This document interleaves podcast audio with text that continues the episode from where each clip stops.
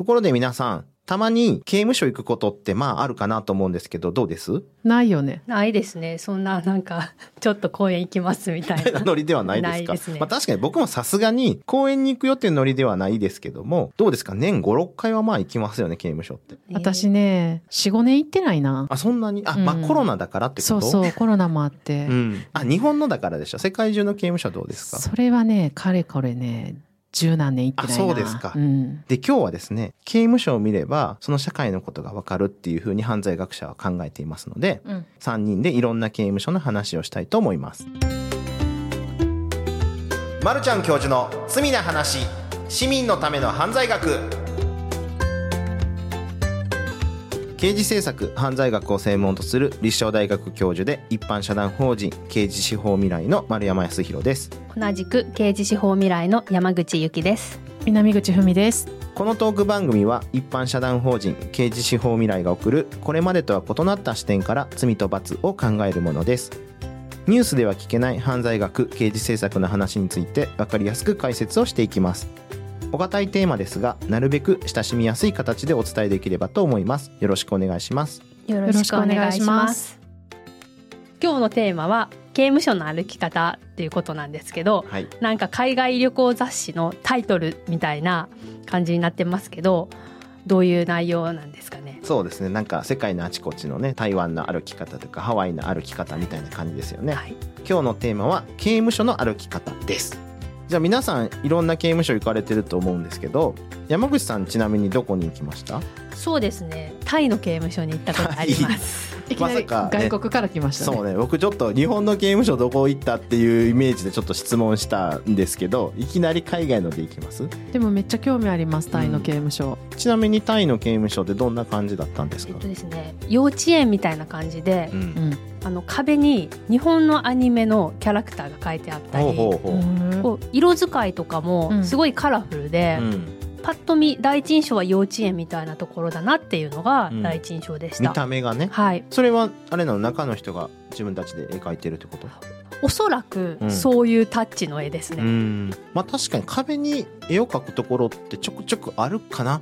日本だとめったにというか絶対見たことないよね。ですうん、なんか意外だったのが、うん。中でタバコが買えたりとか、ああある、うん。まあ、日本では全然そういうイメージなかったので、うん。あのお金さえ持っていれば割と不自由なく過ごされていて、であとミーティングみたいなのをしてたんですけど、うん。うん前に威張ってる人がいて刑務官かなと思って見てたら、実はその方も受刑者の方 なでるほどなめちゃくちゃ偉そうにうん。新入りの受刑者の人たちに指導してるみたいな場面も見て、うん。日本とは結構違った印象だなっていうのを受けました。うんなるほどね、なんかタイが一番バッターに来たんで、うん。なんか一番世界のあちこちを歩いてそうな丸山さんはどんなところが行ったことあります僕結か構ですね日本の刑務所多分20箇所以上は行ってんじゃないかなと思うんですけど、うん。せっかくタイ言われたんで、うん。僕結構海外どこ行ってるかってね思い出す限り台湾でアジアで言うとね。うん。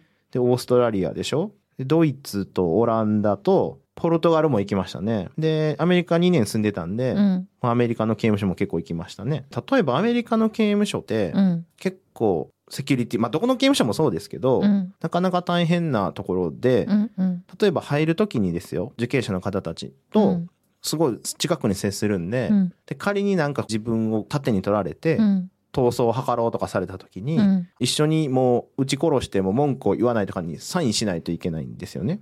結構な緊張感いやですね。これそうですよ。で嫌とも言えないしサインしますよね。まあ、まあねうん。撃ち殺してもというより何があっても、うん。まあ、文句は言えないっていうのにサインするんですよ。うんうんでそういうのサインするっていうことは、うん。まあ、相当離れて歩くんかなとか、うんうん。日本の刑務所ってねこう3回行ったりすると、うん。まずこの中の方とすれ違うようなことがないように計画されて、うんうん。中歩いたりして、うん。で仮にそういう場面に出くわしても、うん。顔が合わさないような状態で通り過ぎるみたいな、うん。はするんですよ。うん。でそういうアメリカでそのサインしたものがあるから相当離れんのかなとか実際会わずに行くのかなと思ったら、うん。もうむっちゃ近くにいるんですよね。うん。満員電車とは言わんけど、うん。普通に混んでるぐらいの電車ぐらいの間をうん。通っていくんですよ。うんうん。えーってこうさっきのサインして全然近くないところにいんのかなと思ったらこんな近くおるんみたいなところを、うん。こうガンガン歩いてって、うん。でみんな中の人気さくなんでこれまたね日本の刑務所の参観とか行くと、うん。参観に来た人にうん。もちろん話しかけるとか、うんなんならもうそっちの方を向くだけで懲罰与えられてしまうっていう場面もうん。あったりするんで、だから日本の参加に行く時って超学生連れて行く時うもん。注意をして、彼らは僕らがこう来ることでそういうことを受けることがないように、うん。僕らも細心の注意を払っていこうぜっていうのは、これは学生たちに言って日本の施設に行く時はそういうふうな注意するんですけど、いうん。やもうそのアメリカとかだとガンガン普通に話しかけてきはるし、うんでその間こう歩くんですよ。うん。で中でカリフォルニアの一番セキュリティ高いところの刑務所に行ったんですよ。うん。で絶対お前青い服着てくんなよって言われたんですね、うん。事前に、うん。でもちょっと小増しな服が青めのジャケットとかしかなかったんですよ、うん。完全に忘れてて、うん。で入り口まで行った時にうん「お前青いの着てくるなって言っただろ」とかって言われて「うん。えー、確かに中の人青い服着ててうん。これがその出てはいけないところとか歩いていくと、うん。なんなら上から撃たれるかもしれないわけじゃないですか。なるほどね。でなんかちょっと偉い人が出てきて「まあ俺がそばにいるから大丈夫だろう」とか中に入っていくんですね。あそうですか。なかなかいややってしまったなと、うんうん。でそれなりにちょっと離れたとこまで車で行ってるんで、うん。今更着替えに戻れないなってうなんって、うんでまあそういうちょっと体験をしてたんですけど、うん。なんか身近にこう中の人たちとすれ違ったり「はい」とか言いながら歩いていくんですけど、うんそんな状態の刑務所でもうん。すごい重々しい状態で周りにガードの人がついてでこう自由に手が動けない状態みたいな感じでそう歩いてくる人がいるんですね。で、まあ、そもそもその刑務所自体うがん。ハイセキュリティだからんこうやって「はい」とか言ってる人たちもそれなりの犯罪をやった人たちなんですけど、うんこうがっつり周り囲まれてこう自由にできない状態で来る人って、あの人はどういう方なんですかってこう聞くと「いや死刑囚です」と。うん。死刑囚の方もその外を一緒にねガードと一緒ですけど歩いてって。でだから日本だとね刑務所には死刑囚いないじゃないですか。ね。まあ、建物は別に同じ敷地の中でうん。建物は別なんですけど、うん。なんか中庭というかグラウンドというかうん。そこをこう運動時間とかに関してはそういう前後セキュリティの人がつくんだけどその辺をこう一緒に歩かれるっていうのもありましたね。なんかその日本の刑務所との違いで言うと私もね私も話していいあですか？もちろんですよ。私今日だって世界の刑務所の歩き方ですすごい前ですけどドイツのハイセキュリティの刑務所もんね。に行った時に、うん。もうすごい壁も高いし、うん。刑務官の方たちは銃を持って立っておられるようあなうね。うすごく厳しいうん。ところで、女性は絶対男性と男性の間に立ってこれ日本でもありますよでも。日本もあるんですけど、うん。その時にすごくあのパッて部屋に引きずり込まれたらもう助けれませんみたいな説明だったんですよね。うんでそう思うと私その時って日本の刑務所何箇所も見た後やったから、うんまあ、そうは言っても日本でのイメージで行くわけですよ。刑務官の方が一緒に歩いてくださって、受刑者の方は遠くにいらっしゃる。うんと思ったらドイツもさっき丸山さんおっしゃったようにめっちゃすぐそこにうんいっぱい普通に歩いてはるし、うんなんか洋服が刑務官の方と受刑者の方とあんま違わなかったと思うんですよね。みんな普通のあ服着てはったから、うん。誰が受刑者で誰が刑務官かもよくわからないから、うん。確かに。でついでに言えば私らだって、まあ、性別が違うと見た目でわかるかもしれないけど、なんかよくわかんないじゃないですか。うん。これ確かにパッてその辺に引きずり込まれるとかもしね、うんそんなことになったらすごい自分ももちろん怖いし、うん。相手にも迷惑かけてしまうしそうですね。これ大変なことやなって、うん。もうやっぱ日本の刑務所ってそういうの絶対ないようになってますよね。うん、まあいいか悪いかってそれぞれのね、あうんうん。国のあれがあるんですけど例えば日本のその刑務官の方たちってその武器というかもちろん銃なんかは持って普ないね。段から持ち歩かないんで、そうじゃないところでそういう危険なことがないようにね。うん。徹底されて管理されていますし、だその分ね中の方の自由度が制限されるけど、うんうん。でも安全なところだしとかで被収容者の受刑者の方たち同士でうん。もそんな争いは海外に比べ全然ないし、うん。そういう意味では安全性は高いっていうのが確保されてんだけど、うん。まあ、一方でこの自由の抑えられてて。そうですよね。で海外だとそれは自由なんだけど、うん。まあ、そういう問題が起きるかもしれないっていうことがあるっていうことですよね。うん。うん。自由に歩いておられてうん。自由に喋っておられて、うんだから刑務所の中でも生活をしておられる感じが、うん。外国から行った私の目にも見える、うん。けど日本の刑務所ってあんまりその中にいらっしゃる方たちが人間らしい生活をしているところをうん。見たことはないなと思うんですけど、ああなるほど。その点でいくと僕ちょっと衝撃的なポルトガルの刑務所の中で、うん。TC やってるとこあったんですよ。この初めて聞く人には伝わらないかもしれない。ちょっと解説しますけど、ん。 therapeutic community って言って、うんうん当事者たちだけで、うん。当事者が抱えている問題の解決をうん。図るっていう、で、それでコミュニティを作ってるんですね。で、TC 言うても、うん。刑務官はその中にいて、うん。でその管理はしてるだろうと思ったんです。あの、その説明聞いた時、ね。で、ポルトガルのその刑務所行った時に、うん。いや、この中に TC あるんだよって言われて、うん。いや、まあさすがに、そのミーティングする時とか、うん。プログラムする時は本人たちでやるだろうけど、うん。そのずっと何かしらの刑務官なり誰かがうんうん。管理してるんだろうと思って、まあもちろんね、建物全体はそう管理されるでしょうけど、うん。で、このビルだよとかって入ったら、もう本当にそのフロア全員 TC してるんですよね。受刑者の方たちだけでされてるってことですそうかへえでこれもうん。同じでした。あ本当？はい。そのさっきミーティングって言ったんですけど、うん。まあ実は TC だったんですけど、もう受刑者の方だけでやってて、うんで、そのもう受刑者の方が真ん中に立って、すごい仕切ってて、うん。もう日本ではありえない光景だなっていうのが、うん。だったんですけど、ポルトガルも TC をその受刑者だけでやられてるっていう。うん。タイでもポルトガルでもこうでしたってなったら、うん。日本ではってなるんですけど、うん。日本でもやってるとこはあるけど私のイメージとしては職員の方がある程度うん。一緒にいるイメージなんですもんね。まあ、強いて言うと、やってるとすると、例えば、薬物依存離脱指導とか、うんうん。特別改善指導の中うのん。一つの事業とかに、うん外部のそういうセルフヘルプの方が来られて、うん。まあ、例えばダルクとかマックとか、うんうんまあ、そういう薬物依存からの回復を支援するようなうん。当事者たちのうんセルフヘルプのようなことをされてる人たちが講師として来て、うん。で、そのプログラムの中は自由に言いたいことを言いましょう。例えば、刑務官のそういうプログラムが始まる前のって、正直に今すぐ薬を使いたいんですとかって言えない状態なわけですよね。うんうん。そんな使いたいですとか言うと、刑務官が何言ってんだとかって言うし、うん。まあ、かといって、それわかるよって刑務官の人が言っても、あんた使ったことないでしょってなるわけですよね。うんうん。となると、やっぱりそういうふうに実際に苦しんだ経験があったりとか、うん。回復って難しいなっていう経験をされてるうん。外部からの講師の方が来て、うんで、いや、こういう時に使いたいんですよねって言った時に、あ、わかるって言ってもらうことで、なんか当事者同士だからこそ、なんか打ち解けて話ができるみたいな、こういうプログラムは日本でもちょくちょくやってたりはするようになってはきてるんですけど、うんうん。完全にそのプログラムだけじゃなくて、うん。居住空間も TC のようにやるっていうのがすごいですよね。そういうことか、そっかそっか。日本の刑務所だとちょっと雰囲気が違いますようん。ね。そのプログラムの時ですよね。うんうん薬物依存離脱指導のうん。うん。な90分を12回とか、うんそういうプログラムの時には来て自由に話せるけど、やっぱでもその子でも部屋の中にやっぱ刑務官の人がいて、うん。そのプログラムを進行するのは外部から来てる講師の人たちがやったりするんですけど、うん。まあそこでもね、結構 TC っぽいことは知ってますけど、うん。100%の TC 状態を作れてるわけじゃないんですね、うん。日本の中だと。で、さらにさ、驚いたっていうのは、うん。その居住空間も本人たちで基本的にはこう回してるっていうのを見て、お、すげえと。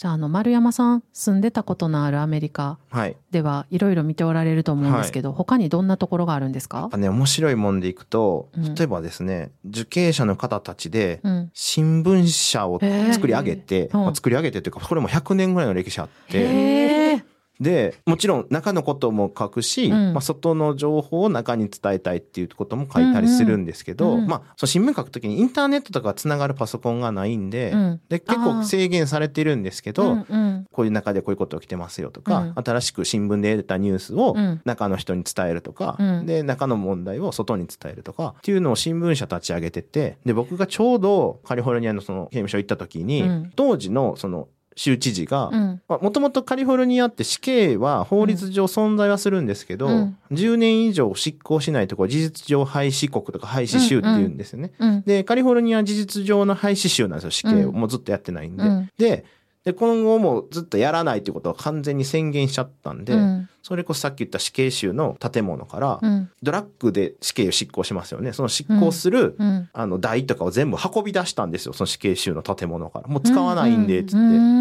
知事がこう言って死刑の機械が運び出されるっていうやつが一面トップなってたんですよね。いい新聞やねびっくりするでしょ。これはさすがにこの刑務所ではこれが一面トップだろ、それは。そりゃそうやわだからその宣言が出て直後で多分日本人初だと思います。その、本当にすぐ直後に行ったんで、刑務所に。で、これも外部にも出していく。すごい、しかも歴史あるって。なんかねすごいでしょ。100年ってすごいでしょ。よねなんかところ変わればですねって感じよね、うん。なんか考えたこともなかった。うん。あとね、ジェイルやったけど、うん。すごい昔から、今やとさ、例えば日本でもミネとかでやってるんじゃないかなと思うんですけど、うん。食事を運んでいく機会があるんですよ。で、ちょ廊下とか歩いてたら、うん。ちょっと避けてって言われて、え、うん何？って言って振り向いたら、後ろにもう食事運ぶ機械が近寄ってロきてて。そう。うそこ、そこ道開けてって、こいつ迷いよるからっつって、そのまま入ってって建物に。うんうんで、その建物の中まで行ったらその順番に取りに来るっていうので、うんあれ結構古くからやってると思います、あそこの機械古かったから。ねうん。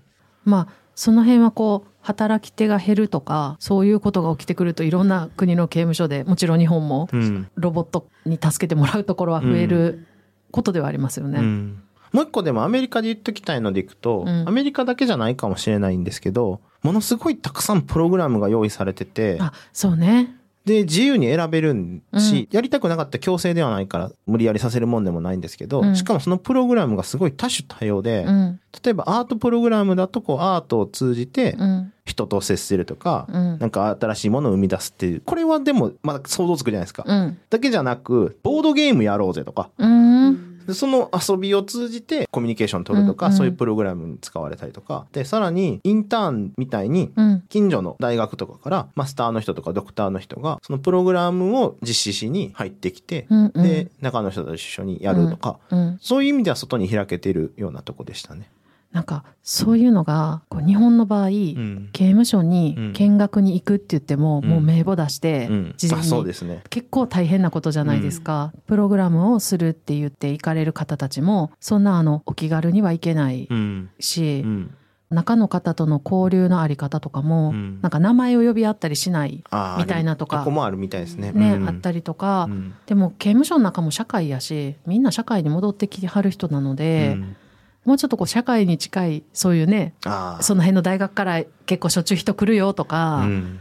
まあ中の人たちが外に出るのは確かに刑罰中だからうん。簡単じゃなくても外から中に会いに来るとかはうん。できる国もあるのかなってちまあ、ょっと思った外部にんですけど。働きに出るっていうところも結構これ日本でも存在はするんですけど、うんうん。外部に行くっていうのはまあまあありますね。今ちょっとなかなか出にくい。まあもちろん出にくいんですけど、うんうんただ外に働きに行くっても結構あって、この流れでいくと、うん例えば週末拘禁とか週末だけ収容されるとか、で、週末拘禁ってどういうのかっていうと、例えば、刑罰の内容が100時間の収容とかなんで、例えばこれちょっと日本の中だと想像しにくいでしょうけど、うん100時間自由制限されるのに、うん連続して100時間じゃなくてもいいじゃんとか考えるわけですよ。うん例えばほら、1ヶ月とか2ヶ月とかうんうん。短期でもうグッと入ってるイメージでしょ、そう収容施設って。ねうん。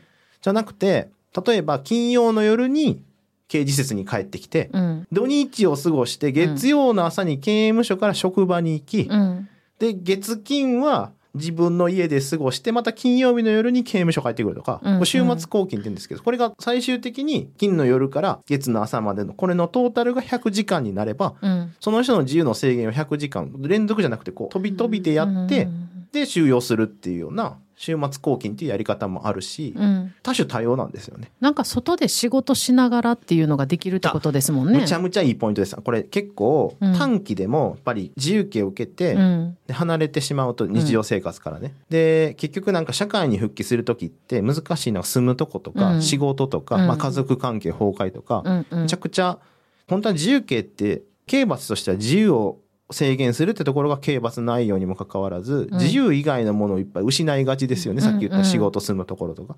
じゃあここの確保がまた難しいので、うん週末拘禁すると日常生活はそれなりに続けれるんですよ。もちろん制限はありますよ。金曜の夜、お前付き合い悪いな飲みに行こうぜとか言われてあも。いや、ちょっと今日は帰らなあかんねんってやつを何回かやらないといけないんで、それは一部制限されてますけど、うんただ、自分の普段の家も家賃も払い仕事続けれるから。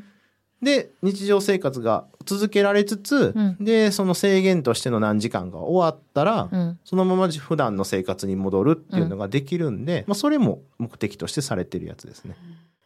週末抗菌。うんうん。それって、例えば、私、火曜日は時間取れそうなんですけど、毎週火曜日。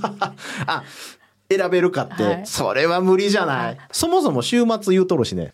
平日、あそ うん。そうですよね。うん。週末あの限定で。フレキシブルに選べるかってこと、はい。ちょっと今週は火曜日暇なんで それは。火曜日あの10時間行きますとかそういうのはなしそうね。病院勤務なんで、うん。水曜の午後とはい。土曜の午後でお願いしますとか無理やろそら。すいません。そうですよね。次の話いきます。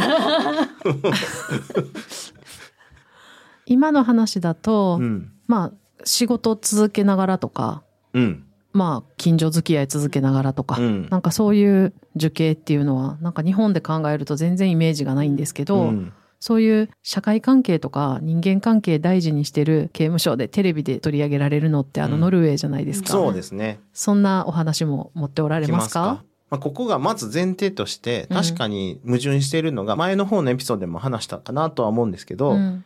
その社会に復帰する練習とか、うん。社会に戻ってきて生活をするっていうような練習とか土台作りをうん一番社会から隔離されてるところでやってるっていう矛盾があって、うん。うん。まあ当然ね、まず第一命題としてはその刑罰としてうん。自由を制限する保安施設だってところうがん。優先されるので、うんそういうことが起きるんですけど、うんまあ一方で多くの人は刑務所にこう求めているものって、うん。その社会復帰に対するプログラムとか、うん改善構成をする場所うん。っていうのを両立させようとすると結構難しいところがあって、うんで、それが今、例えば南口さんが言ってくれたようなノルウェーの刑務所とかだと、うん。なるべくこう社会に出て必要なスキルうん。うん。が得た方がいいって、例えば朝起きてなんか食べたいなと思った時うんに食堂みたいなところ行って、もう冷蔵庫の中には食材がたくさん入ってて、うん。で、自分で料理するんですよ。うん。で、こう食べたい時に食べたいものを作ったりうんうんできるんで、しかも人と相談して話しながら。うん。で、これは日本の刑務所だと、やっぱりこう一律に起床時間があって、うんで、最初のこう布団畳んでこう掃除みたいなのがあって、うんで、食事がこう運ばれてきて、それをずっとピタって待つわけですうん。よね。うん。で、ご飯を食べて配膳して返す。うんでも、日常生活でうん朝起きて座っててご飯出てくる。まあないわけじゃないですか。ないですね。となるとやっぱり、うん社会の中で必要な能力っていうのは人と相談したり、うん。もちろん一人でも食材をちゃんとどれを今日は食べようかとか、うんどうやって料理しようかとか、うんこういうスキルをつけないと、社会の中ではね、なかなか生活しづらいわけですうんよね。うん。となると、社会の中で必要な能力を、まずここで身につけようっていうのがあったりします。最終的には社会に出ていくっていう人がほとんど大半である中で、うん。おっしゃるように社会生活とめちゃくちゃ隔絶されて、うん。なんか歩くときは更新するとか、うんうん。言葉を発するときは許可を取るとかってなると、うん。むしろそこから社会に出たとき辛そうですよね。うんちなみにこの北欧関係でいくと、うん映像資料でしか知らない情報にはなるんですけど、うんノルウェーの刑務所でうん。みんなが驚くようなことがまだまだたくさんあって、うんうん。例えば受刑者の方が休暇取って家帰るんですよね。うんうん免業日っていうか作業を今日休めますよっていう日なんじゃなくて、うん。うん家に帰るんですよ。帰ってましたね。私もなんかそれ見た気がする。3日休み取れたんでうん家帰りますとかつって。で、3日後にまた戻ってくるんですよね。で、こういう休業制度って結構積極的にされてるみたいで、うんで、これ結構すごい合理的なのが、やっうん。ぱり帰る場所の確保が一番大変なんで、うんうん。でこう頻繁に帰ってるのが大事とか、うん。ほら最近ドキュメンタリーで出てた絵本の読み聞かせみたいなのを子供に対する発信を動画で撮ってとか、録音してとか、うんそれをなんかダットが人形とか使いながら、お父さんだよみたいなことをやって、うんうんそれを子供が見て普段から見れると、うん。お父さんどんな感じで、ですね。お父さんの声を頻繁に聞けてて、うんうんでその人がこう出所してくる時に、うん。お父さんお帰りっていう風な、うんまあ家族の崩壊も防げたりするので、うんうん。こういうなんかこう家族関係をうまくいかすような、もちろんそこに全部背負わすわけじゃないし、修復できるならですよ、もちろんね、うん家族関係が。うん。修復できる家族関係のところにはそういうアプローチをして、うん。で、受け入れ先として安定する方が再犯の防ぐのにもとても役立つので、で、そういうプログラムをちゃんとしようとか、もういろんな国がいろんな対策を取ってますね。世界の刑務所いろいろ話今してきたんですけど、はい。一番最初に刑務所を見ると社会が見えるっておっしゃってたんですけど、そこもちょっとあの説明しておいてもらっていいですか？あの僕らの世界で超有名な学者にフランス・フォン・リストっていう人がいて同姓同名で音楽家のリストですねあの、うんうん。クラシックミュージックの。の同姓同名のいとこらしいんですけど、うん。でフランス・フォン・リストさんっていうのが刑事法学者にいまして、うん。で、彼が残している言葉に、最良の刑事政策とは最良の社会政策であるって言ってるんですね。で、社会政策がうまくいってるところは刑事政策がうまくいってるし、うん刑事政策がうまくいってるところは社会政策がうまくいってるって言うんですよ。これの結構延長線で、刑務所って、まあ、あらゆるところの社会的にいろんな弱者というか、いろんなことの被害があったり、もちろん加害もしてるんですけど、うん。っていうような生活状況に追い込まれてる人うがん。来るところなんで、うんうん。で、そういう人たちにどんな対応を取ってるかっていうので、その国がそういう社会的弱者の人たちにもどういうふうな対応を取るかって結構見れるんですよ。うん。で、世界中の研究者としては、その国の政策がうまくいってるかっていうのを刑務所を見ると、うん。あ、こういうふうな自立を助ける国なんだなとか、うんうん。生活で困ってる人に対するサポートってこうする国なんだなってことが結構わかるんですね。うん。で、やっぱりこう最後に伝えておきたいことでいくと、うん。だいぶ前に話した話なんですけど、うん。日本にはこう知的障害のある方とか、うん。で日本語が不自由な方とか、うん。で高齢者うんで日常生活が送りにくいっていうところであらゆるところでここでは助けれませんって言った人が来るうん受け皿にもなっているので,、うん。でこういう人たちをそういう社会福祉とか社会の中で受け入れないで、うん。刑務所に受け入れている状態が起きているから、これ結構世界中の研究者から見ると日本の刑務所見られたら、うん。あ日本っておもてなしって言ってるけど社会の中でそういう人をサポートしないで、うん結局刑務所に入れて、うん。そういう最後を遅らせるような国なんだなって思われてしまってることは、これ僕としては結構恥だなと思ってるんで、うん。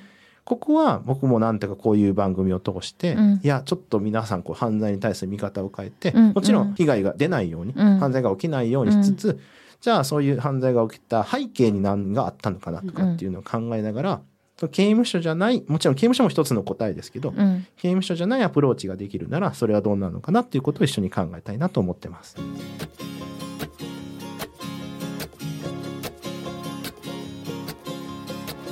さてここで犯罪学をもっと身近に感じてもらうために犯罪学の観点からエンタメを見ていきたいと思います。今回のおすすめはマイケル・ムーアの世界侵略のすすめです。マイケル・ムーアの世界侵略のすすめは2015年のアメリカ映画です。ボーリング・フォー・コロンバインや華氏911などアメリカ国内のさまざまな問題を独自の観点で切り込んできたマイケル・ムーアによる世界侵略をテーマにしたドキュメンタリー作品です。度重なる侵略戦争が良い結果にならなかったというアメリカ国防総省幹部からの切実な悩みを持ちかけられたムーアが自身が国防省に代わり侵略者となって世界各国からあるものを略奪するために出撃することを提案するという内容です。アメリカナイズをされてるなんか当たり前になってる文化とかたくさんあると思うんですね、うんうん。働き方もだしファーストフードがどうとか、うん。家族のあり方がこうだみたいなドラマとか映画を通じてうんやっぱりハリウッドとかからこのいろんな影響を受けててでこれ世界に影響を与えるんですけどでアメリカでは当たり前だなと思ってるようなものが実は世界各国で全然違うんだってことをもうマイケル・ムーアっぽいうん。それをなんか侵略してきてやるぜとか奪い取ってきてやるぜとか言いながら世界各国回っていくんですね。うんうん。で例えば小学校の給食のあり方とかに関して、うん。アメリカのそのランチタイムとかすごいなんか列を作ってなんかワンプレートにピッチャーンみたいなの乗っけて食べるみたいなんですけど、例えばフランスの小学校だとフルコースで出てくるとかね料理が。で、うん。それは食育も兼ねるわけです。ようん。地産地消でここで取れる旬のものはこれだし、うんでこういうふうにテーブルマナーって受けるんだよとか食事の時はこういうふうな会話を楽しむもんなんだよみたいなのを食育しながらやってったり、えアメリカの給食と全然違うやんとかって、うんこれを奪えてやれとか、うんうん。例えばイタリアの働き方の昼間からなんかねちょっとワイン飲んじゃってとか、うんうん。っていうのとかを見てなんか何時間働くとかじゃないんですか？と2ヶ月バカンス取るんですか？とかいろんな文化のところ回っててその1個にうん。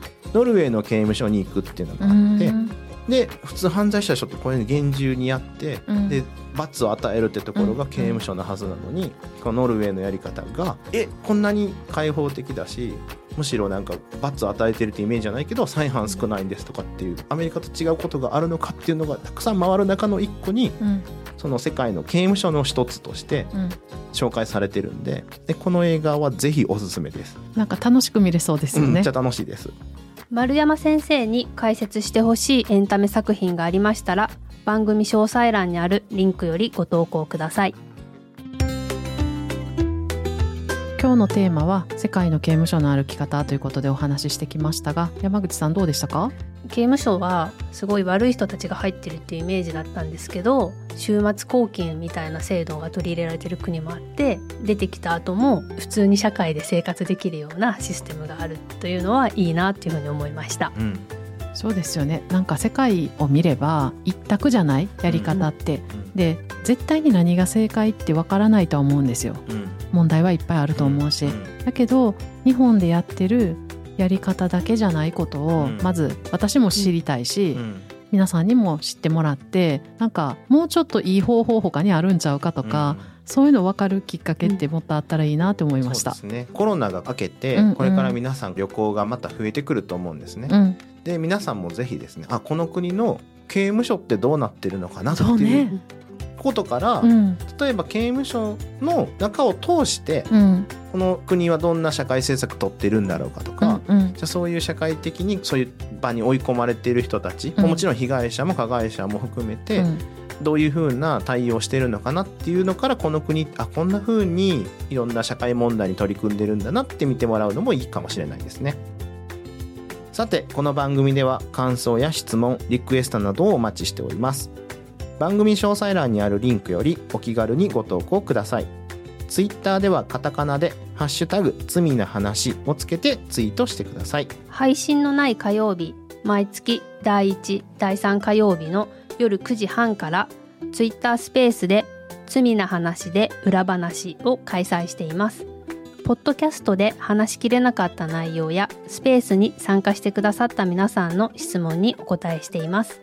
こちらのご参加もお待ちしております。